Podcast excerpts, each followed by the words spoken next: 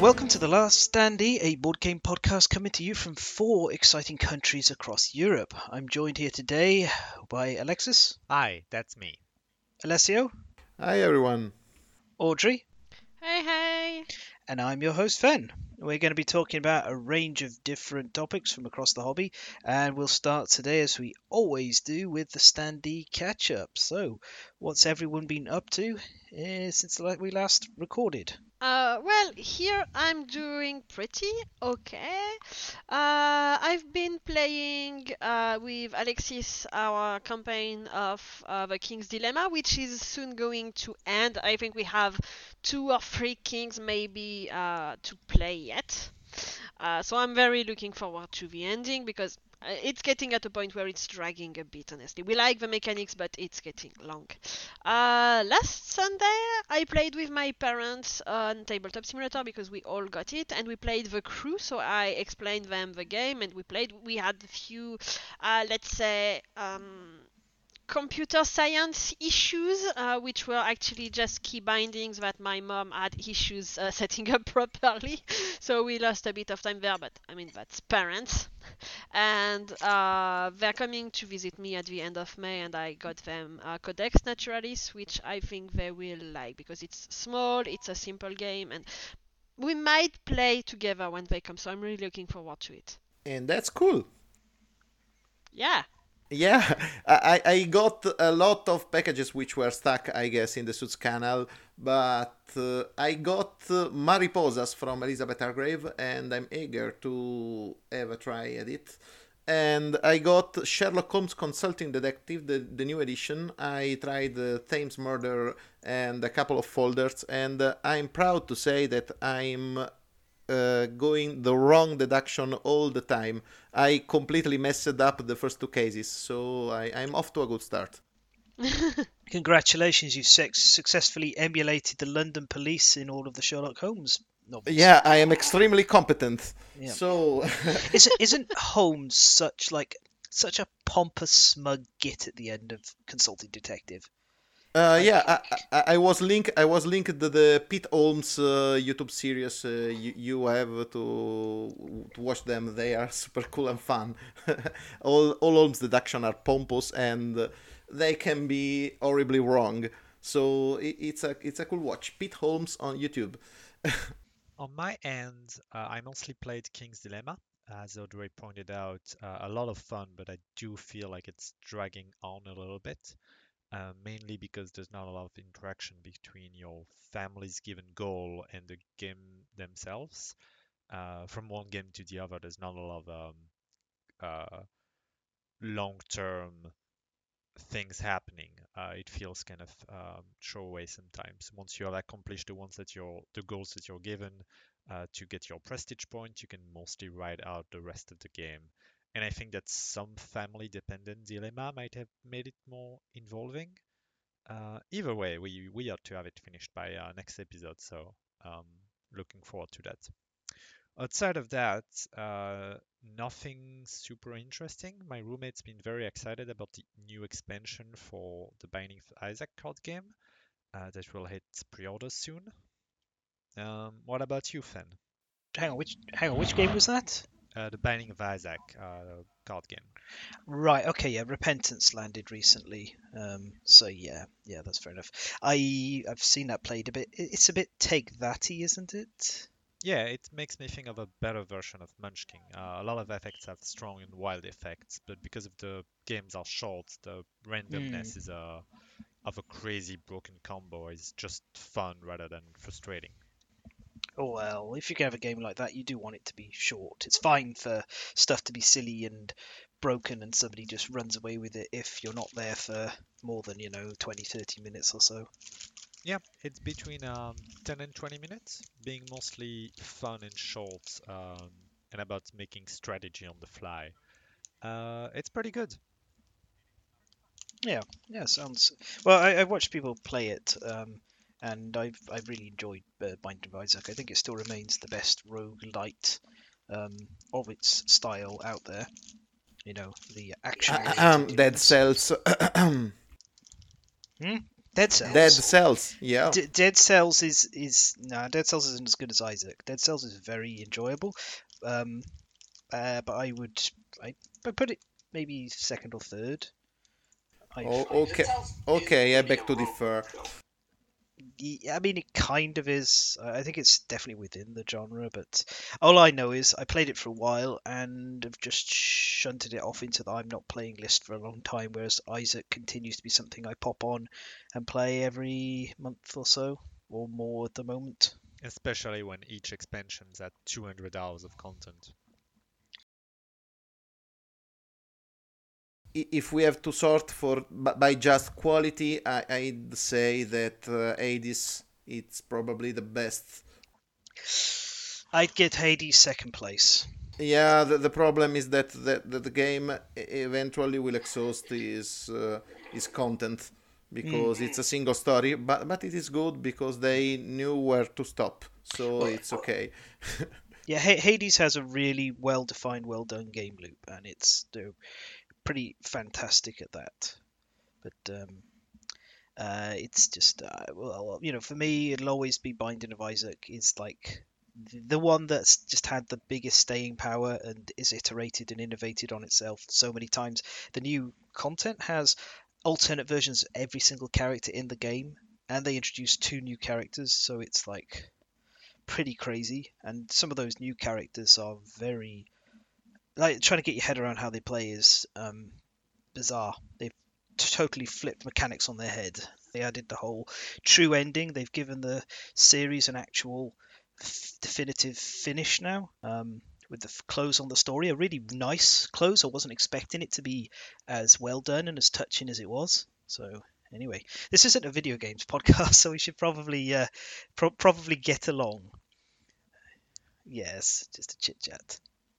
Yep. Uh, we had um, we had some exciting fun with Games Workshop, didn't we? Yeah, yeah, I was keeping this for la- for last. Uh, actually, what happened last week?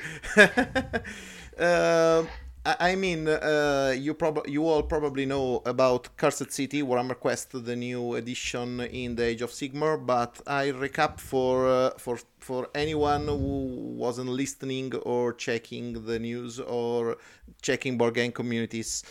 But what happened in these few weeks uh, is that uh, a new Warhammer Quest uh, was bou- was bound to be out, and uh, it went to pre-order. It's Warhammer Quest Cursed City, a new edition set with uh, undeads as villains and set in the in the realm of Sh- Shyish.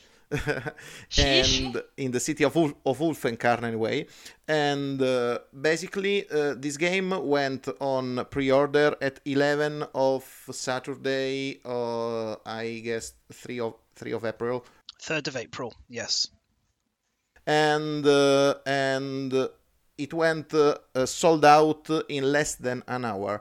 I think that a few copies in uh, very localized languages like uh, Italian uh, or something like that uh, survived for two hours, but nothing more than that.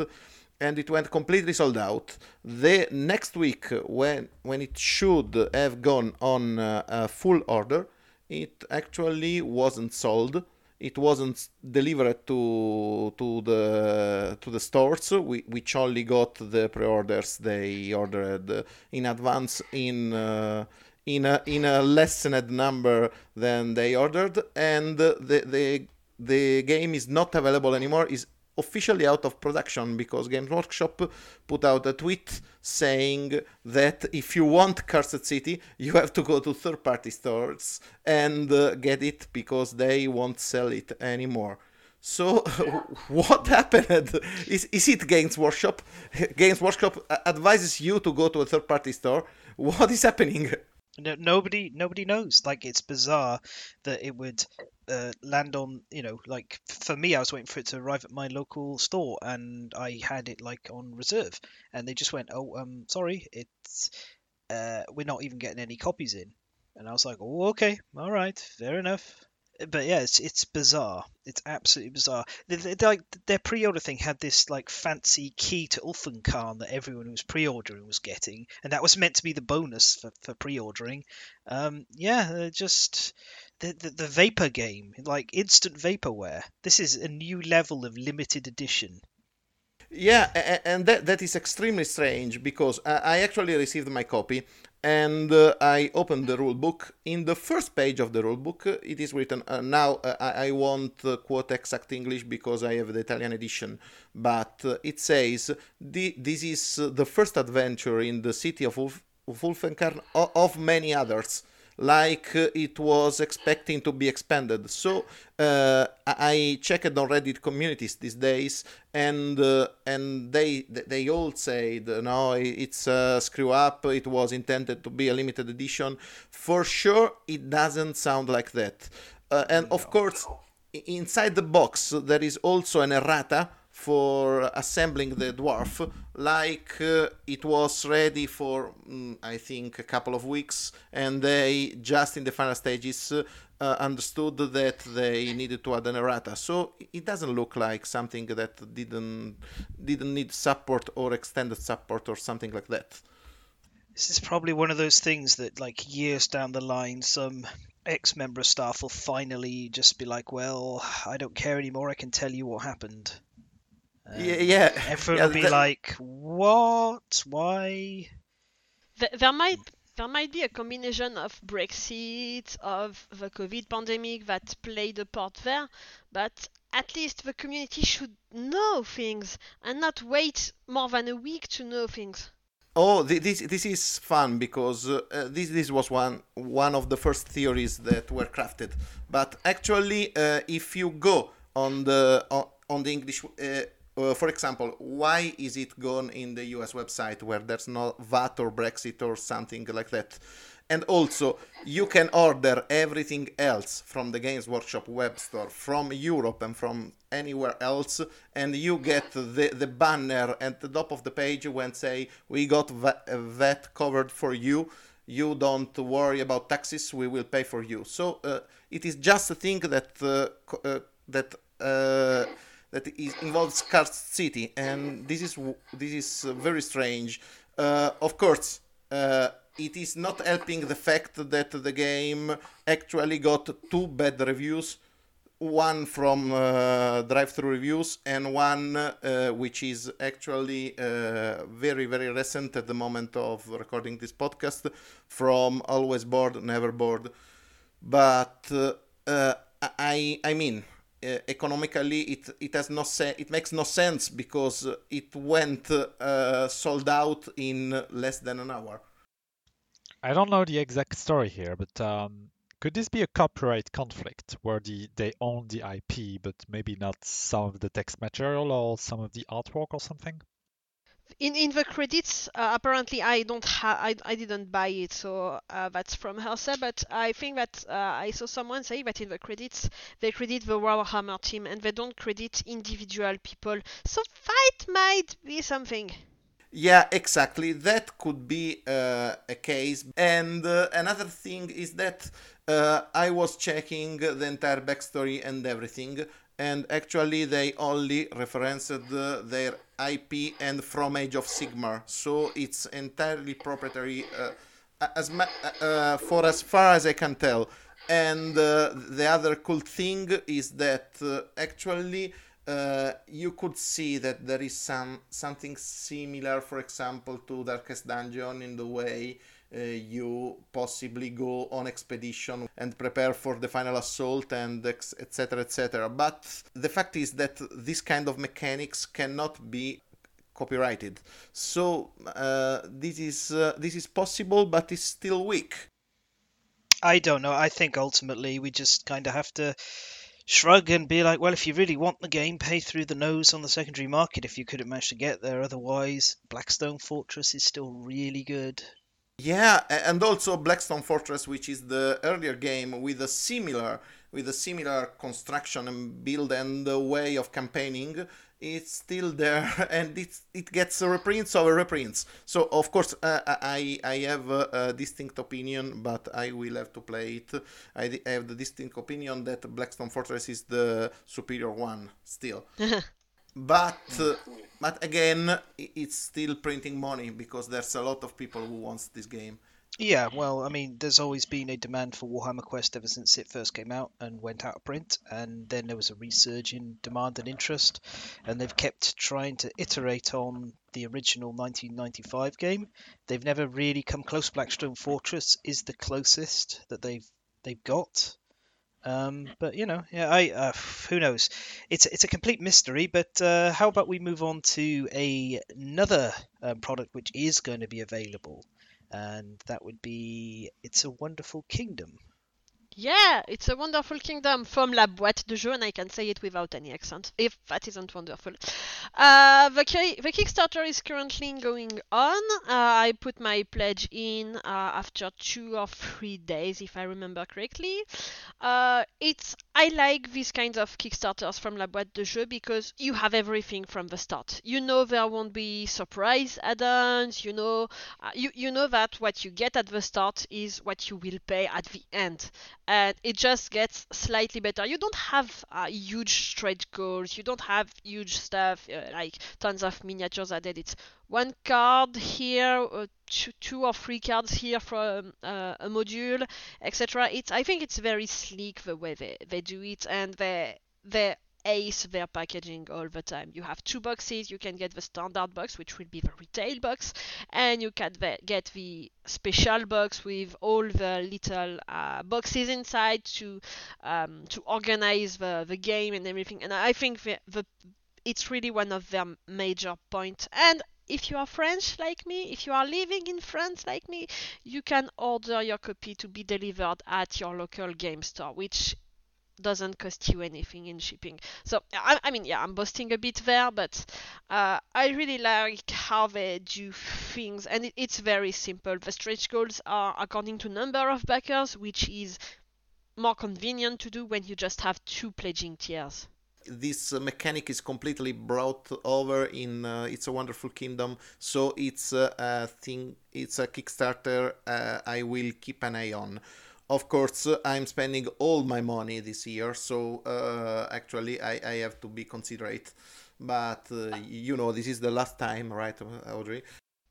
Yeah yeah. I'm not pledging any other game this year. I said sankokushin doesn't count because then i would be pledging just for minis not for the game so it doesn't count. I can do it.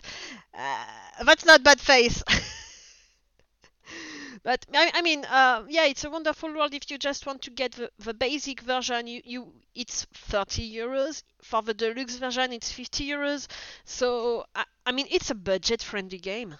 Yeah, that's a steal. Mm-hmm. So uh, we will see ne- ne- next episode what will be your last game this year. No, not yet.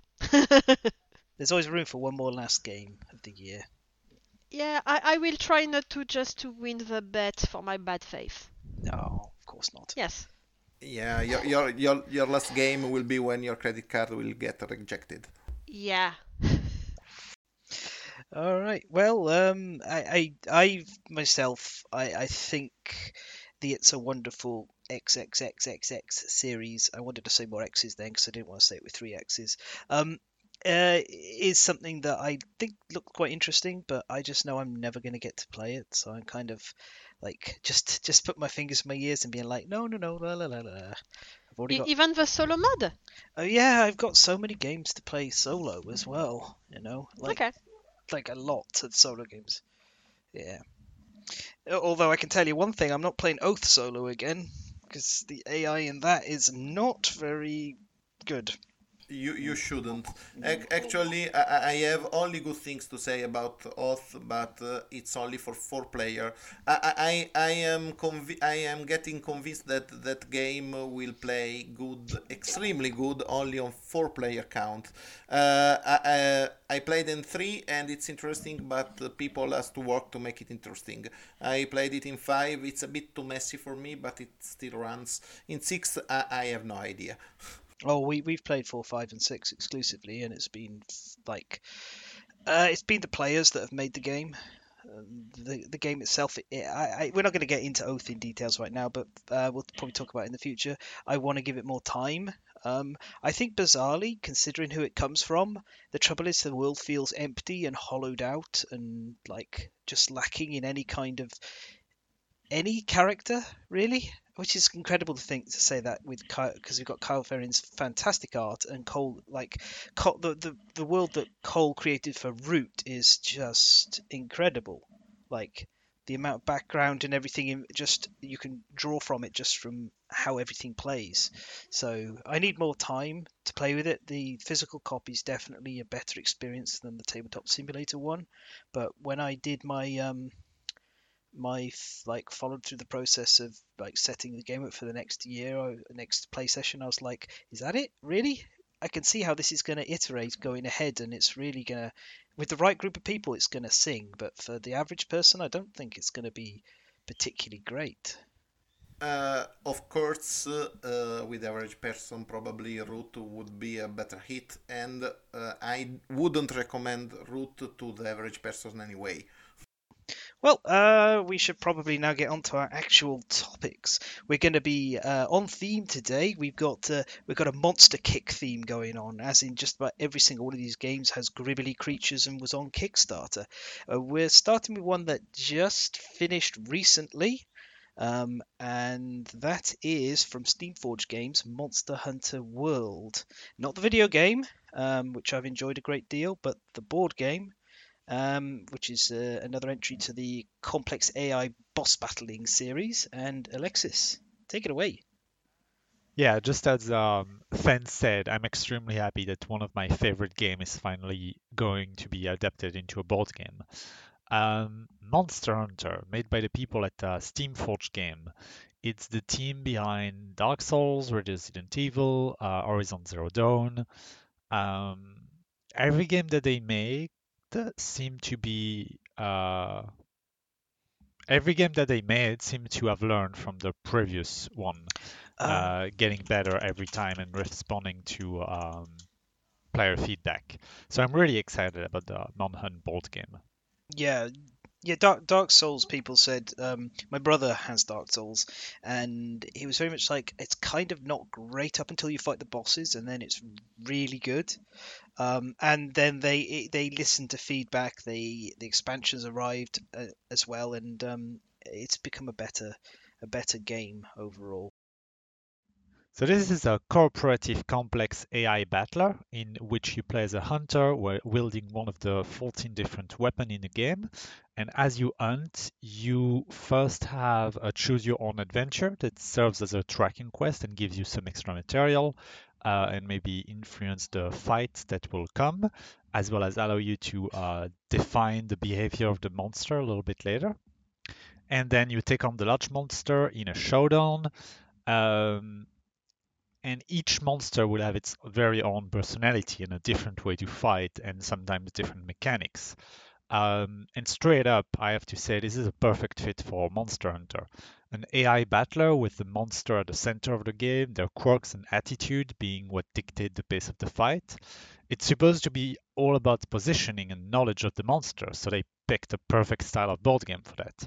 But uh, it's no surprise given that Monster Hunter is what inspired Complex AI Battler in the first place, so the circle is finally complete now. Now, before we get onto the good part, uh, mainly the gameplay, I need to rant for just a second. Um, I'm really disappointed that um, they picked Monster Hunter World for this game. I understand that uh, it was the best selling game at the time, but I feel like with an entire franchise, it's kind of unfortunate that they only picked the most recent and less reminiscent of the whole game. Um, for example, a lot of the monster that they have in the game, I don't really care about having a miniature of them. Um, they ignored fan favorites that will either be part of the Iceborne expansion, um, or that were part of the franchise beforehand.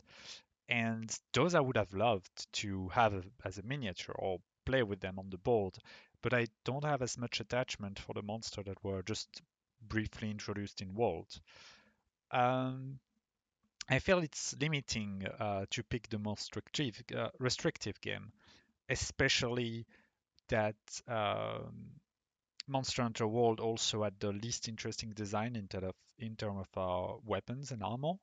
Um, a lot of them being extremely simplistic, especially if you compare them to the older design.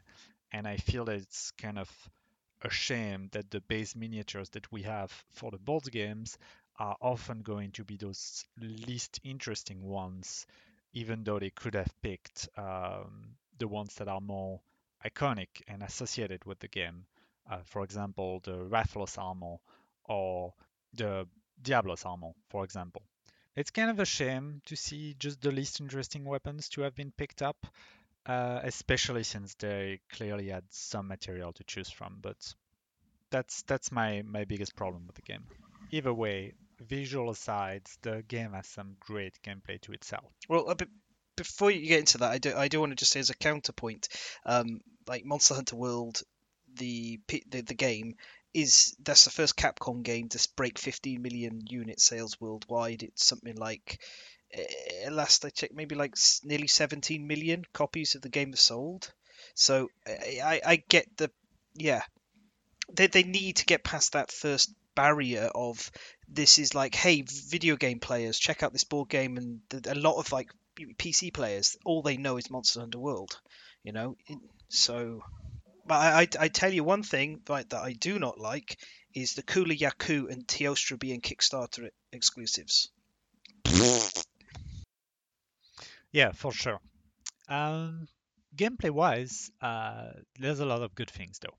The gameplay can be played either as a mini campaign, with each monster that you slay allow you to create a craft better gear until you fight a buffed up version of one of the monster, uh, or a single shot fight with recommended gear for each monster level, which I find extremely clever. It is. This is really clever and smart because they've offered up, hey, single session, here you go. Want to fight? You know, you got your mates like, hey, you, you you know Monster Hunter we play. You want to come around and like fight a Rathalos or fight an Anjanath? Like you remember the first time you fought one of those in Monster Hunter World? Ooh.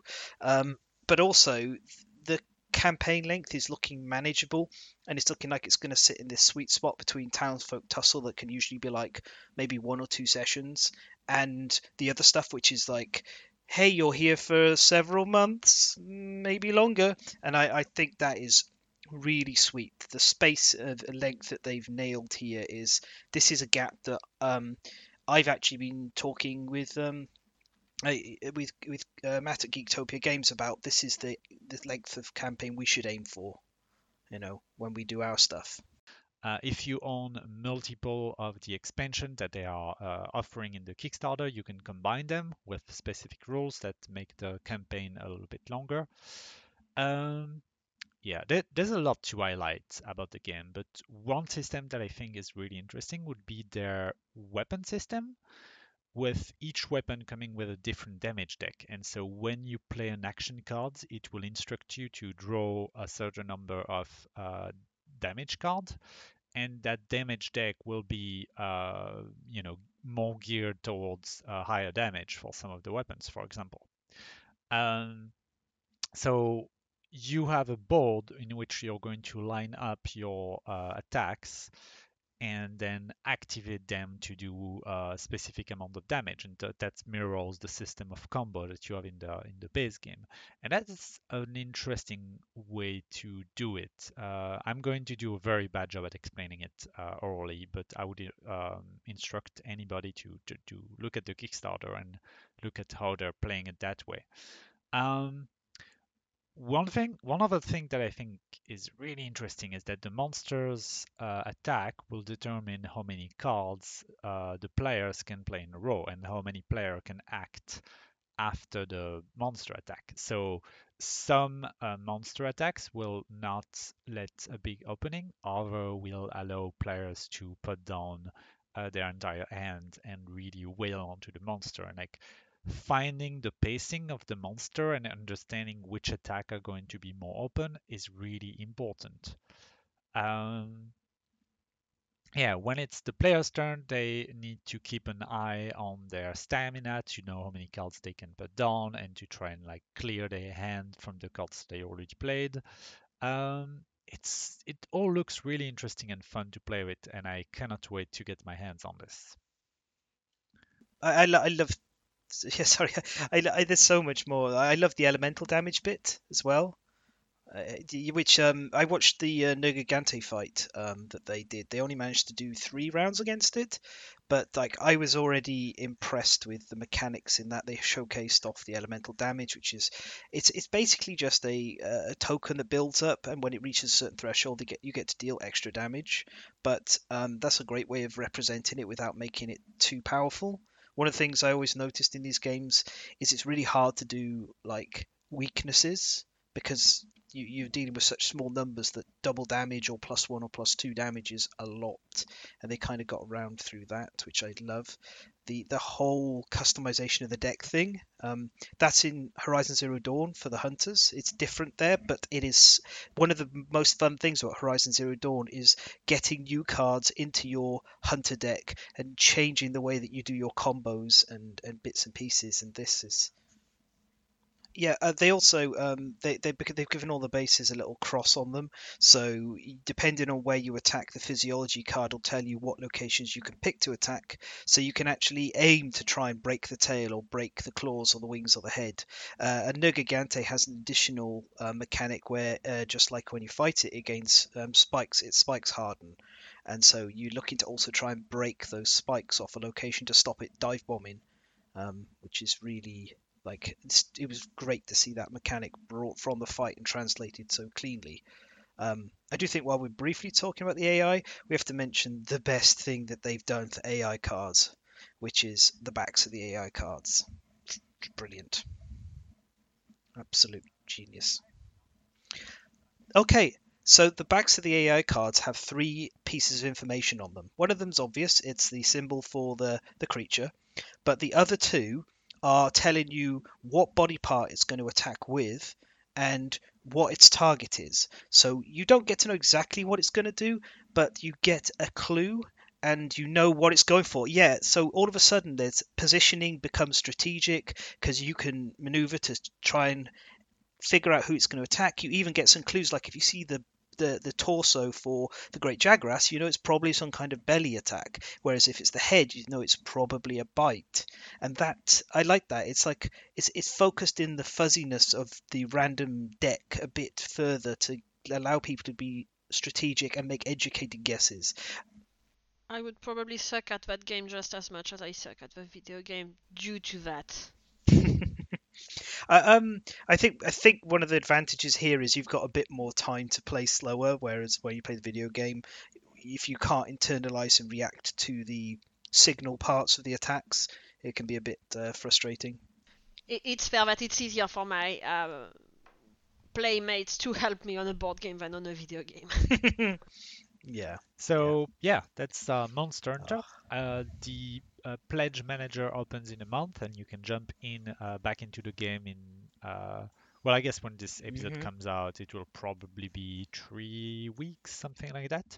Uh, keep an eye on it if you are interested, if you like the game. Uh, and yeah, that's that's pretty much it.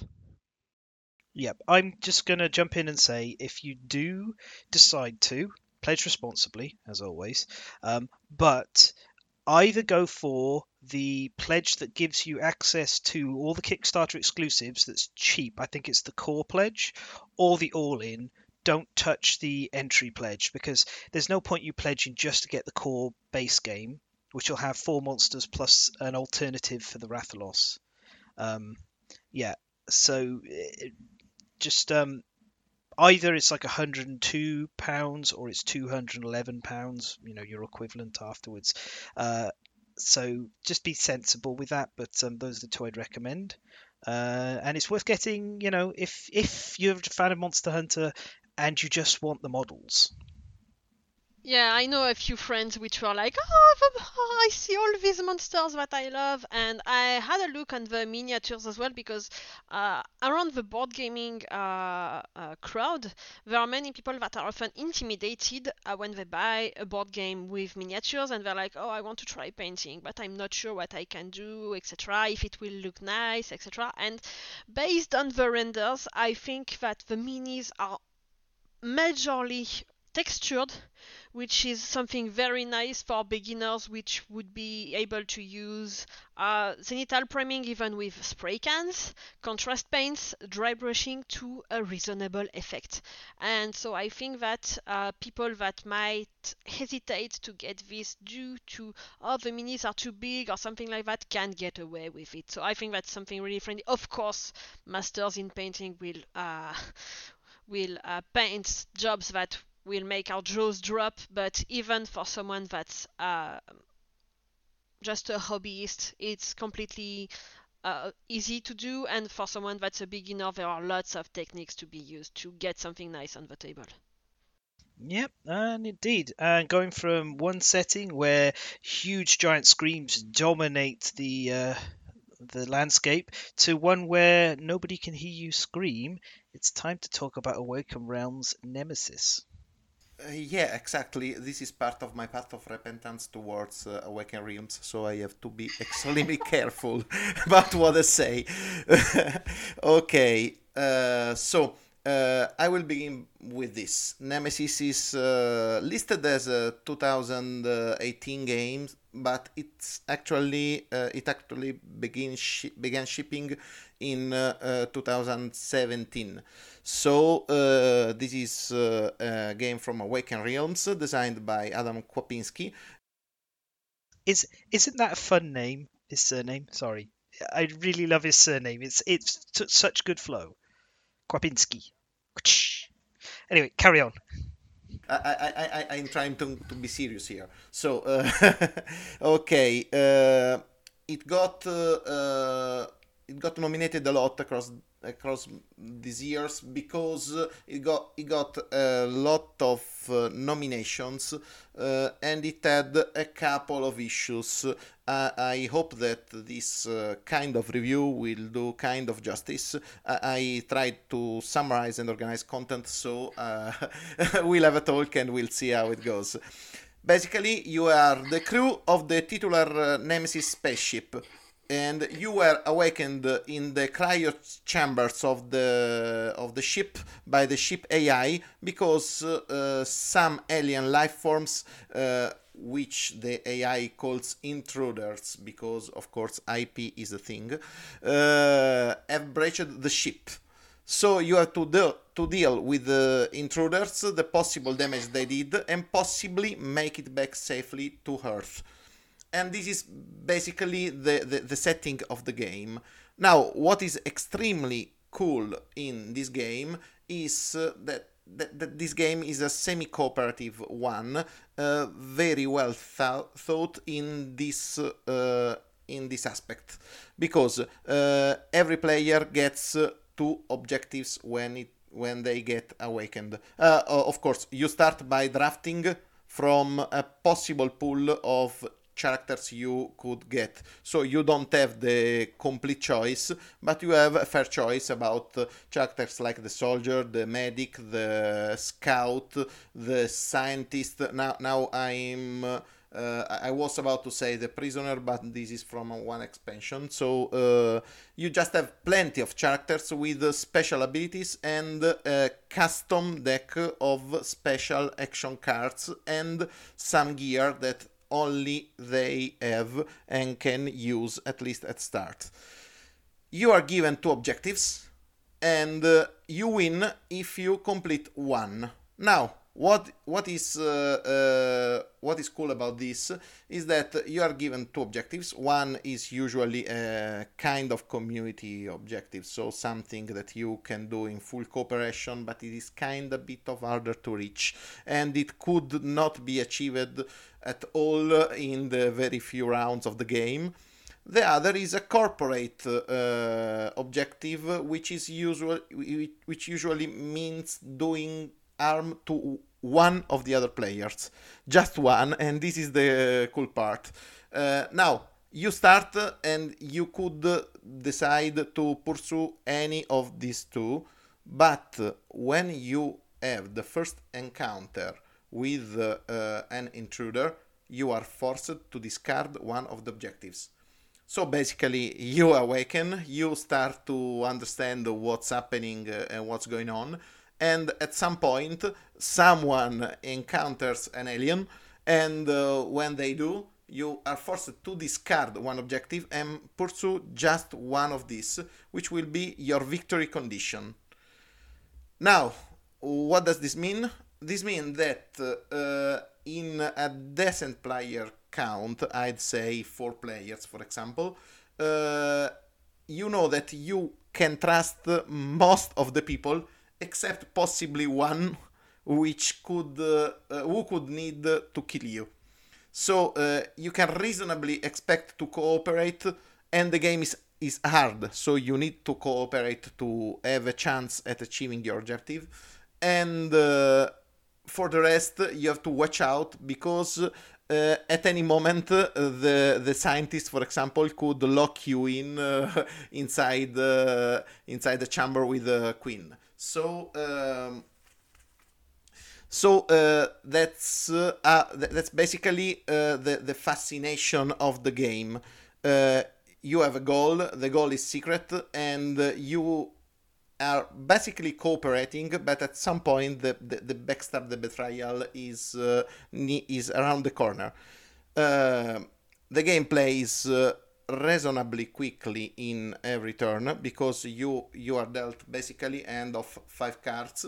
Uh, uh, the more you go on with the game, uh, the more your deck gets polluted with contamination cards, which you cannot use, and you can perform a selection of actions like move around, uh, activate uh, stuff in the in the room you are in, and and uh, fight intruders and something like that.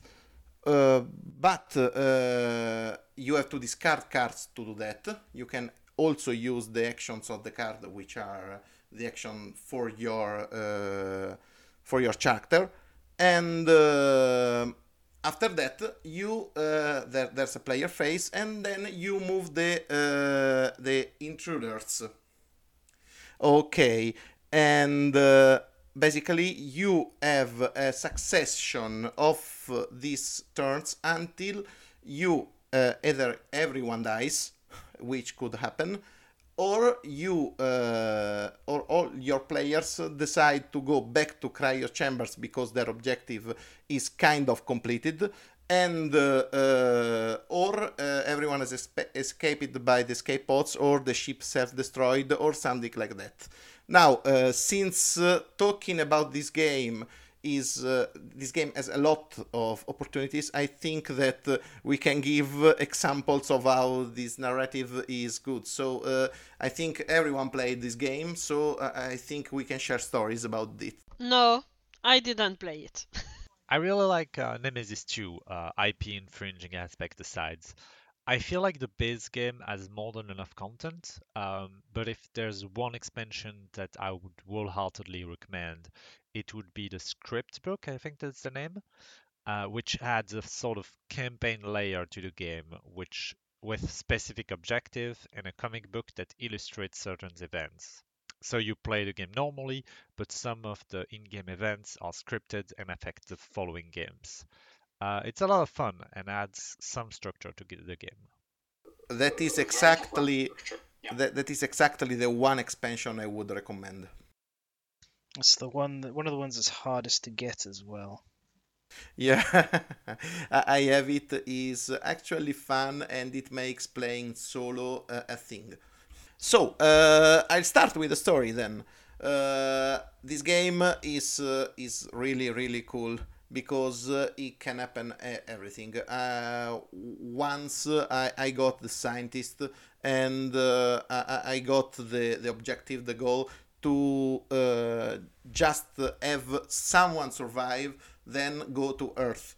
Uh, so I, I basically escorted the, escorted the mechanic around everywhere. I, I took care of everything. I opened doors, I closed the doors. I was uh, extra caring with the mechanic, and it happened uh, when I escorted him. Uh, it seemed that the entire monsters were uh, were uh, behind us because we, we, we were basically followed by everything, and we we escaped barely for a lot of time. And uh, at some point, since the soldier died somewhere else in the ship, uh, the escape pods opened so that the scout uh, went directly there and escaped through an escape pod. Now, since it seemed that way uh, that we were uh, hit by, by, a string of bad luck, uh, I just uh, ran away and left the mechanic there with the closed doors to die, and I took an escape pod and uh, I, I, fulfilled my objective. But the fun part was that when the mechanic horribly, di- horribly, horribly died, I, I found out that he, he, was out to kill me and return to Earth. So basically, uh, everything was happening because he was making noise, choosing the wrong rooms, and doing stuff, um, attempting to repair, but uh, he, he, actually was trying to kill me. So this is the kind of narrative you get for this ga- from this game. You predicted a traitor. yeah, basically, I, I tried to, to help the traitor kill me.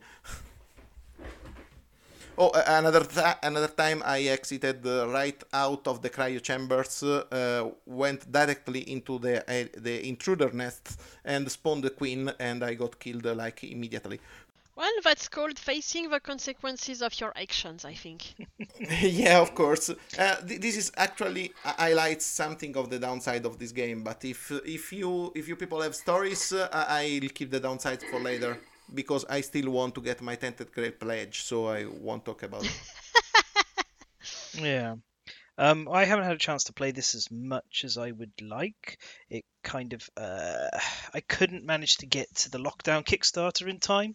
It, it, sort of drifted by me. I own basic, I own the base game and the Board Game Geek um, promos, um, and that's more or less it. I will say, as this is always important to note, the insert is incredible. Sometimes ah. Awakened Realms don't do the best inserts, but the one for Nemesis is like really good. The only problem is that it's full plastic. Yeah, yeah, I know, but I, I said before, if you're going to make a fully plastic one, it needs to be really good, or don't bother.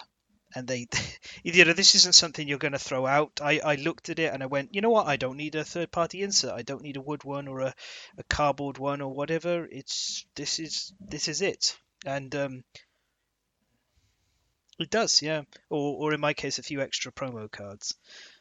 But uh, yeah, I uh, I'm a little disappointed about missing on the lockdown because uh, they, they, they they got the um they, they got the carnomorphs or so, or the necromorphs basically. They are very much um, non-IP infringing Dead Space monster.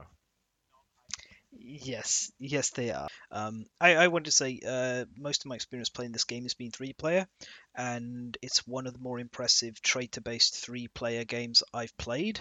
Um, I'm hoping to play Mantis Falls, which uh, eventually might um, also join that illustrious list. But I, it's because you don't know for sure if there is going to be someone who's looking to betray everyone. Uh, so it keeps the tension going. Whereas normally, once you know who a traitor is within a given game, it kind of collapses down onto sides. Uh, and here it, it never really does. You're not quite sure. Um, you don't know. You've got to kind of cooperate, but you, you you could be signing your own demise when you do. I think that's fantastic. Uh, great bit of tension.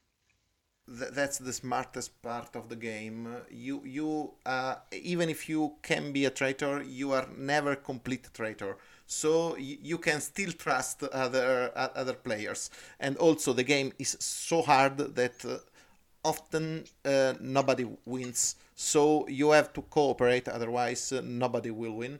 And uh, when you're cooperating you are just never completely sure that you can trust your ally. Mm. i um i really really love the infected scanning mechanic which is a great physical kind of piece added to the game. Just that you, you get these um, contamination cards, and then you have to go to a place to get them scanned, and you put them into like a little red filter thing that will reveal if you are infected or not. It's just fantastic. Or you can just gamble and and take the risk, and then discover you're infected at the end of the game, and be like, oh dear. Yeah, of course. The, the end of the game is actually pretty pretty busy because you have to check for engines, you have to check for infection, you have to check for coordinates, you have a lot of checks. And the, the infection part is very cool because you actually uh, accumulate those cards because you get a few. I, I think I, I never ended the game without a couple of them but uh, in the end uh, you could just be infected and in most cases you w- would just lose with that not in all objectives Yeah, they are. Uh, it feels like they're also through these expansions, the lockdown and everything. They're building a whole universe here, which is eh, very um, interesting. yeah uh, lockdown is the second kickstarter right Yeah, it is. Yeah. Yeah uh, uh, that actually is uh, I, I don't know if it is a sh- if it has a shipped yet No, no. no okay be- because it was ranked uh, like 60 6000 on bgg i said It's very, it's very close to some of it being shipped, um, and then the rest is supposed to be September 2021. Um, it, it, I, it has uh, interesting concepts. There's uh, multi-level scenarios that uh, that i want to see uh, really. Yeah. and uh, okay i- if we want to talk a bit about the expansions i i'll just shortly recap them. Uh, you have the comic book which is uh, a s- narrative addition ad- addition to addition to the game and it's cool because it uh, gives you a, a significant solo mode and there's a, a, sto- a branching story which is a, a bit of kind of campaign mode. It is a small rulebook. It fits in the core box even with the default insert which is a good insert. And uh, it's my actually it's my only recommendation of the nemesis expansions. Because uh, uh, the other two big expansions uh, we, which were optionals and the one uh, ended up being a kickstarter reward um, they are void seeders which are the free one and uh, they they are basically psychic alien uh, like like kind of Protoss but uh, not not them. And like the spaceman flayers or something like that i'm keeping infra- infringing IPs, IPs so I, I stop here. Alexis called them Cthulhu-esque, which is a fairly good description. Yes, they add the panic mechanic, which is uh, kind of smart, but they had a bit too much var- variance, and uh, in this game, it's uh, it's not a good thing because this game has lots lots of randomness, and so you end up uh, ditching them because the core game is more than enough. On the other hand, there are the carnomorphs, which are kind of uh, intruders which evolve by eating uh, corpses and they get special powers. Uh, I don't have this uh, this this one expansion. Uh, a common complaint about it is that it makes the game longer, and this is uh, a thing you don't want because uh, in three players a game uh, rarely lasts less than three hours. So uh, it's actually a lot of game. I, I have played the Nemesis for four, four hours and a half, and uh, I I have to say you don't want to prolong the game too much. And this is why the last expansion, which is uh, which is Aftermath, Aftermath has super cool characters which have uh, interesting powers, unique powers. There's this, and they are perfectly integrated in the core game. But I have to say, uh, you have the epilogue mod in which you uh, descend the nemesis if you manage to survive, and it adds uh, like one hour of game to the game when you completed the game. So it's actually uh, painful to go by that. So uh, characters are super super cool and promoted, but the rest of the expansion is a bit meh. You, would you say There's the Catanaut model, the single best thing in that expansion. There's the cat, the first player model. Yeah. Space Cat, yeah, they got four different Space Cats as well in the in the Kickstarter. There's a Catamorph and another Catanaut and everything. Um, To counterbalance, while I do agree that they make the game longer and that the base game has already a lot of content and a lot of fun to be had with it, I do think that each of the expansion adds to the game and they are all fun. I don't think that there's an expansion that I would say is, is not working with the game. If you really enjoy the game after buying the, the first one and uh, the script book, I would recommend getting uh, Aftermath and then uh, the other two. Uh, I I think that they're both equally as fun. Yeah, actually, probably my recommendation would be uh, you will be okay with uh, with just the core game. You you will be okay forever. But if you love Nemesis, if you know you can make like uh, um, 20 games in a year of a, a Nemesis, just get an expansion because it, it, it will change your game enough to, to, to have it uh, always new and have something that you'll enjoy you, you can find stuff you'll enjoy because th- that's it with Awaken Realms. Th- there's one single mechanical point in each expansion which is good and smart and cool. The, the, the real problem with expansions is that the rest of the expansion is not uh, exactly completely cooked like the single element which Peach did.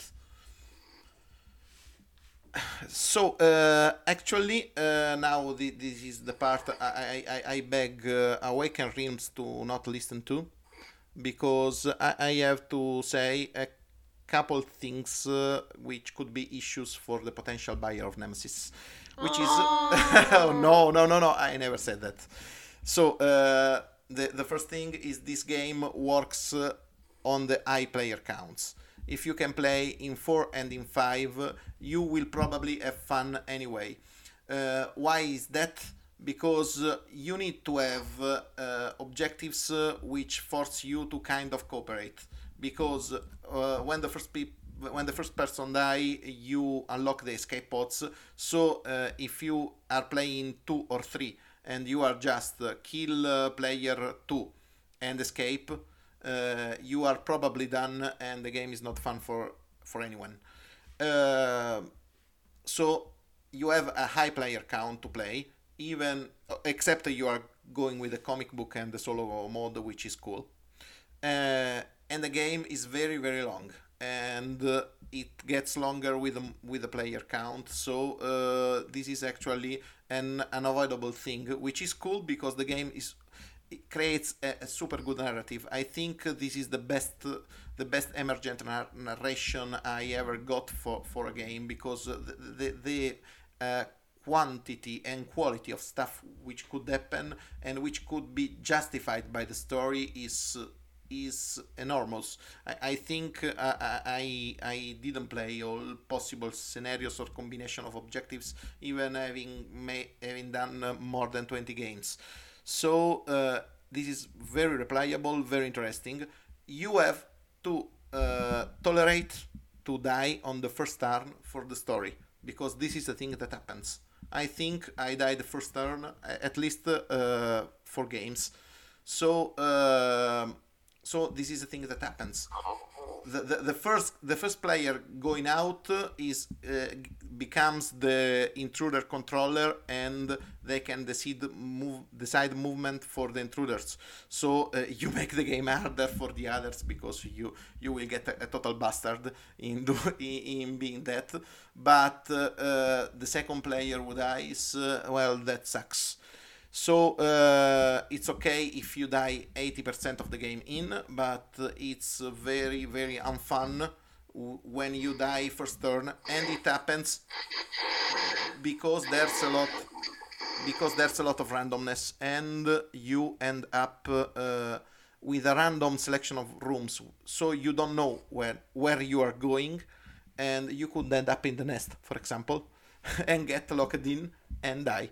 Well, that's the risk you play with any kind of game like this. You don't play uh, an Alien or Aliens themed style game without understanding character death is going to happen.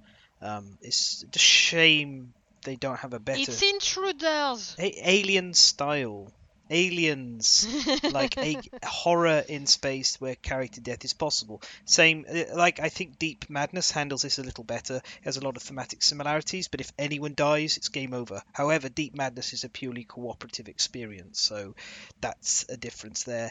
It's the kind of thing where maybe you just want to be like, well, we've got another game to play on the side that's shorter. That um, if you know once two people have died, they can sit and play that, that kind of thing.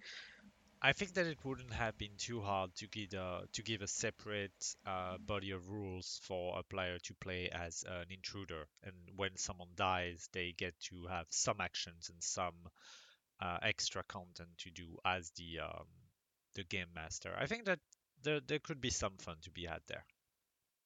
If you want to enjoy an emergent narrative, if you want to enjoy a story told across your told by your actions and uh, a, a, cool traitor mechanic get it because this was the, the best that I think this is still the best. I I don't uh, I don't think there's a, a traitor mechanic so developed.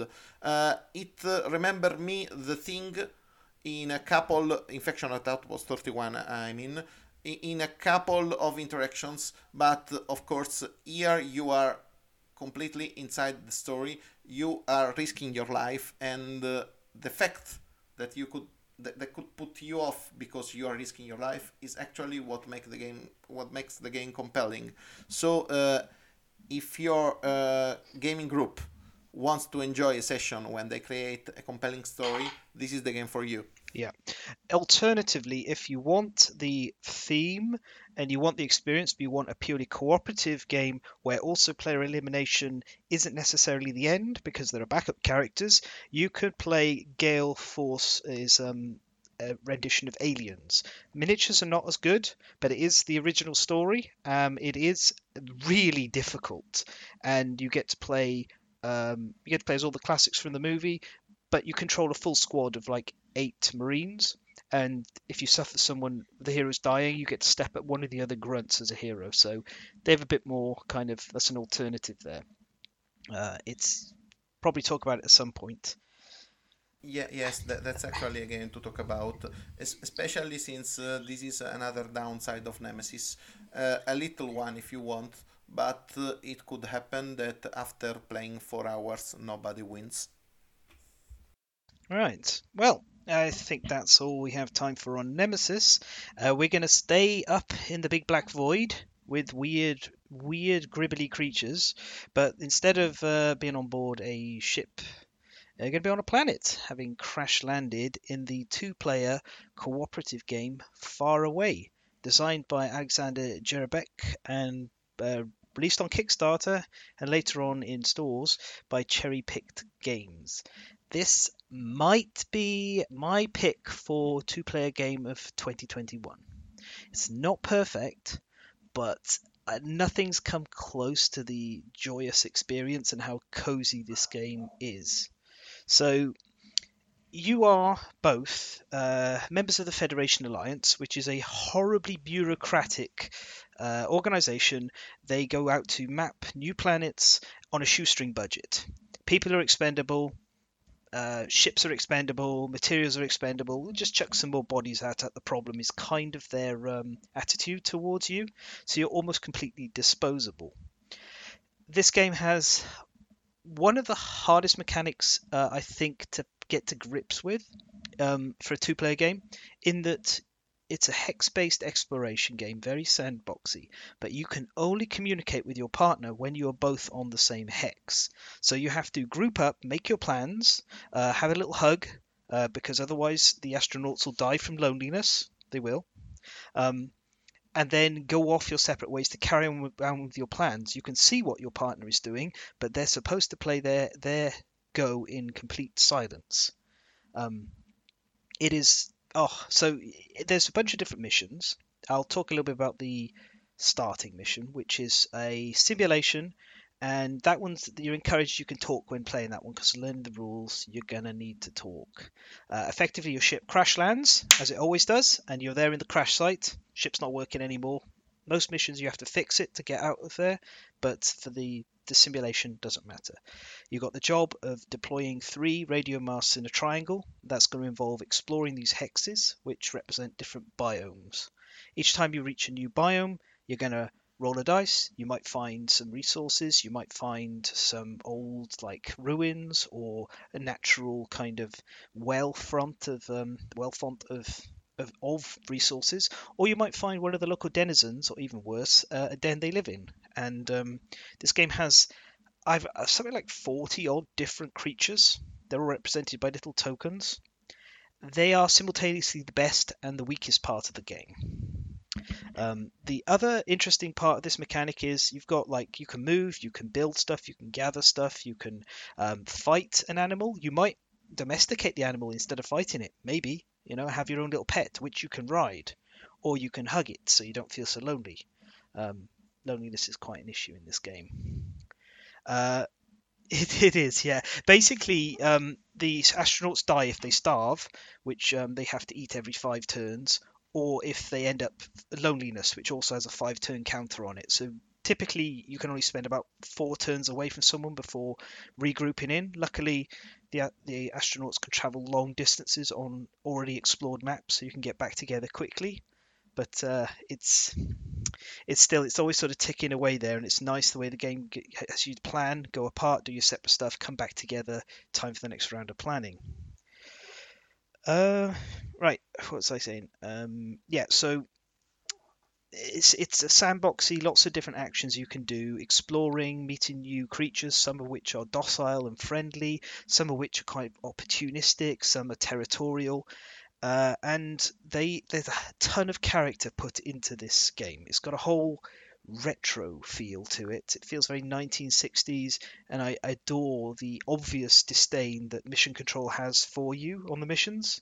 Like, you know, if you succeed, great, but if you don't, well, whatever, you're disposable. Next, next crew, shoot them at shoot them at the planet, and maybe they'll survive the impact. Uh, the I, like the problem with this game, and I think that this is the caveat, is the creatures, as I said, sort of they're the weakest portion. Now, they're all printed on chits, little cardboard chits, and they've gone for this uh, this aesthetic of like a xenobiologist's sketch, um, and so they're, they're this little like piece of paper with this line drawing on it. It looks great on the card. However, on the chits, it's exactly the same. You have no identifying outline. You have the very small, like one centimeter by one centimeter, slightly bigger than that chit, and you're it's yeah and you've got you've got like 20 baggies of them or 30 40 baggies of these that you're trying to figure out which particular group you need to pull to have. And the only identifiers that are really visible are the size which is the bottom left corner and whether they're wandering or a den monster. Uh, some of them look kind of similar um, and and so it's it's a problem and it becomes fiddly. It's not insurmountable, but I think they could have done better on the design interface. Like I say, like a, a, a silhouette printed on each in the top right corner would have made it a lot easier to identify. The other thing is some of the colors are a bit too similar. Uh, there's this hex symbol with a number in it, and the color on the hex tells you what kind of biomes the creature likes to live in. So if it's not in one of those, it might wander over to be there. If it is there, it might stay under normal light, which you know is slightly yellowish, you can't identify the blue or the green apart at all. So you're sort of sitting there, and some of the some of the hexes are split blue green to say this likes being in a blue or a green. Uh, a number of times I had to, so the number of times I had to get like a pure white light out and flash it on a card to be like, ah, actually it goes here was uh, an, an issue. All of these are fixable like it's just design problems. The one thing that some people might have difficulty with is this game kind of asks you to role play the creatures. It gives you um, a description of what their behavior is and how uh, how they like to, and it shows what kind of food they like, whether they're carnivorous, herbivorous, herbivorous, uh, omnivores, or scavengers. Um, and it also tells you like how far they tend to roam, how far they can see, uh, and things like that. But it's not like an actual flowchart framework or a card telling you they're going to do this. So some people, if you're going to game the system, you can kind of like be, well, this creature, even though it's carnivore, it's it's you know it's not going to attack me. It's going to attack these easy easy herbivores and constantly. So you have to you almost have to give yourself a bit of the difficulty, and I think that could have been better. They could have programmed a better AI flowchart for figuring out how these go. Um, like just simple stuff like what the targeting preferences for a carnivore. Have a little set of they will they will choose the astronauts first, then herbivores second. They will avoid other carnivores or whatever. That would have been nice. But I've played a load with games with AI. I've programmed AI. For me, I just sat down and worked out a load of rules, effectively house ruling how I was going to handle the the AI, and the game just sings. It's so like cozy is the only way to describe it. It's such a relief when you've been out walking around and you get back into the same hex as, as your partner you're playing with, and you're just like, finally, we can talk finally, you know, like that was horrible. Or look at me now, i am riding a, a six-legged dinosaur.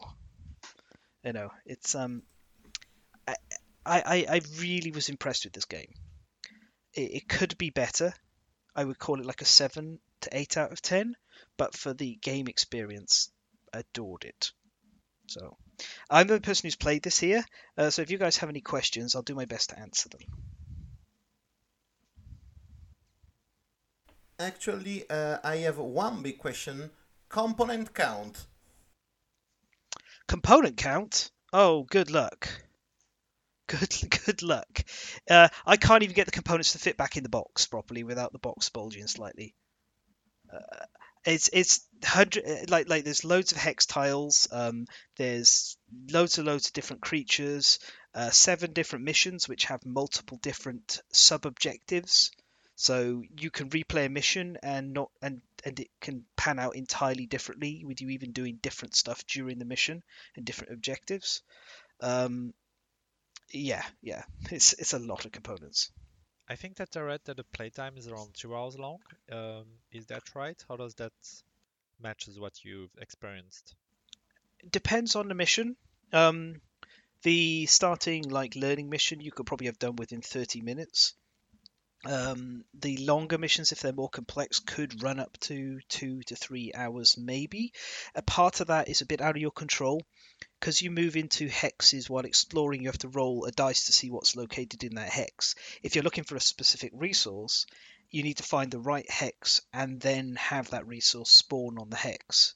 So you can be in a situation where you're looking for a long time to find something that's useful and having to scavenge food along the way, uh, which can cause things to drag a bit. There's not a mechanic to help you get to your objectives. If they're not there, they're not there. It's a bit 1980s, 1990s in game design on that front. I'm uh, reading the publisher's description. It is, it is actually full of irony. I, I love it.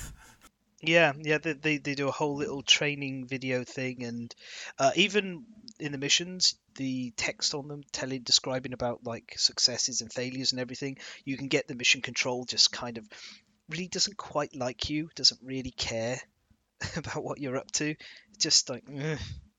I didn't expect you to succeed, but well, well done, I guess.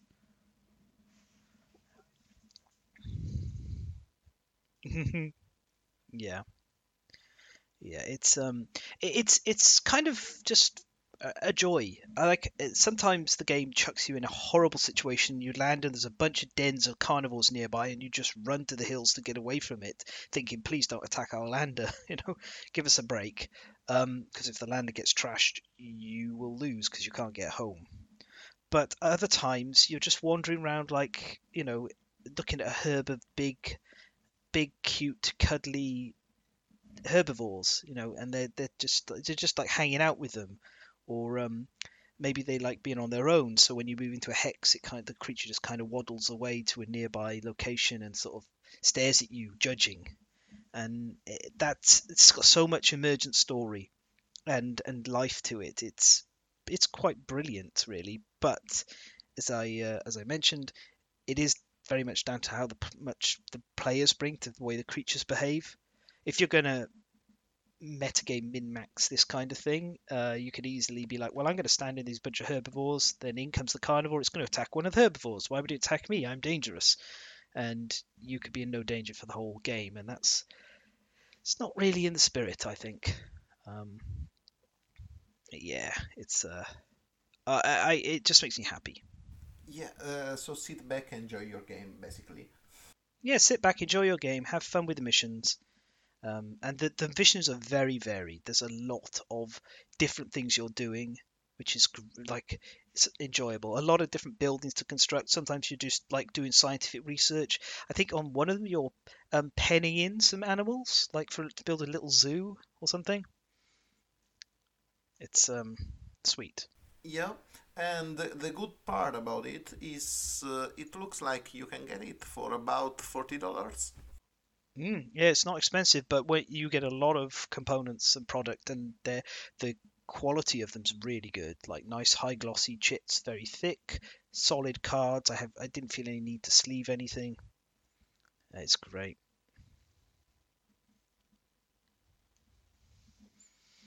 Yeah, well, that is my current front runner for two player game of the year.